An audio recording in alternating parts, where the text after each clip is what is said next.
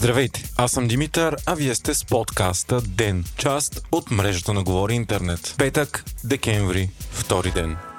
До късно посред нощ хартиената коалиция ГЕРБ, ДПС и БСП приемаше промените в изборния кодекс. Те окончателно върнаха гласуването с хартия на бюлетина и в секциите с над 300 избиратели. Гласовоподателите ще могат да гласуват и с машини, но машините няма да отпечатват протоколи, а всяка бюлетина от тях ще бъде броена на ръка от секционните комисии. Гласуването на промените продължи рекордно дълго от 9 сутринта в четвъртък до 2.54 в петък сутринта сутринта. По предложение на Възраждане пък в полунощ бе пуснат химна на България, а депутатите станаха тържествено на крака. Все пак народните представители не премахнаха избирателен район чужбина и изоставиха предложението нови секции в чужбина вече да се разкриват при 100 заявления за гласуване вместо при настоящите 40. Съставът на ЦИК също няма да бъде увеличен от 15 на 25 членове и те няма да се сменят след всеки парламентарен вод. Всички тези предложения бяха заложени в първоначално първоначалния план. Докато текоха промените в парламента, отвън имаше трети пореден протест против премахването на машинното гласуване. Той бе организиран от Продължаваме промяната и Демократична България и на него присъстваха стотици граждани. Според тях, промените превръщат скъпите машини в обикновени принтери и предстоящите избори ще ли да бъдат най-скандалните до сега. Твърденията на протестиращите са, че хартиеното гласуване е много по-податливо на фалшифициране и прави по-лесен купеният вод.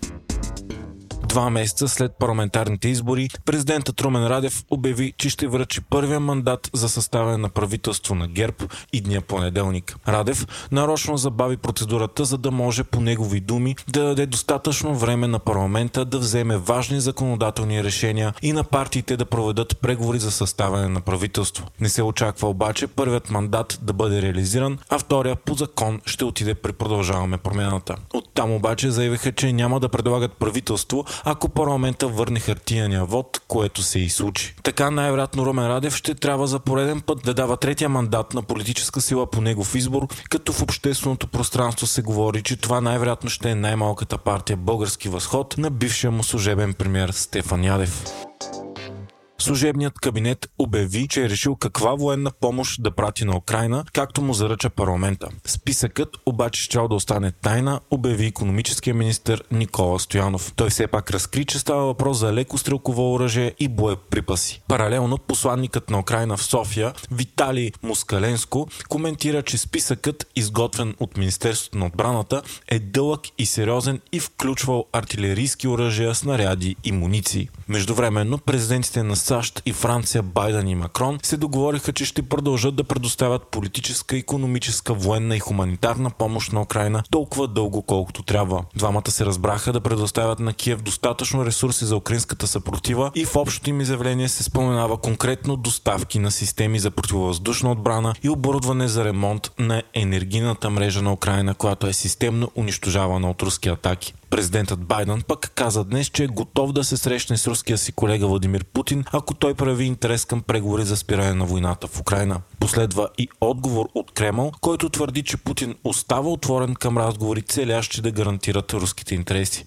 Все пак такъв разговор към момента остава малко вероятен същинска сензация и футболна драма се случи с нощи в група Е на Мундиала. По едно и също време играха и четирите отбора от групата. Япония срещу Испания и Коста Рика срещу Германия. И буквално до последния момент не се знаеше кои два отбора ще се класират напред за осми на финалите, като и четирите тима имаха този шанс. Абсолютната сензация се оказа отбора на Япония, който суми Испания с 2 на 1 и завърши първи групата, побеждавайки по пътя си футболните титани Германия и Испания, които бяха световни шампиони през 2014 и 2010 година. Този резултат отстрани Германия от световното първенство по футбол и немците ще си тръгнат за втори пореден път след 2018 без да излезат от групите. Междувременно в 70-та минута Коста Рика поведе с 2 на 1 на Германия, което означаваше, че ако този резултат се запази, Испания също ще отпадне. В крайна сметка обаче матчът завърши с 2 на 4 за немците. Така, двата европейски отбора завършиха с еднакъв брой точки, след като имаха по една загуба, равенство и победа, но на второ място в групата все пак се класира Испания заради по-добрата голова разлика. Така на осми на финал испанците ще срещнат отбора на Марокко, който също изненадващо спечели своята група F, а Япония ще излязат срещу вице-шампиона от 2018 Харватия.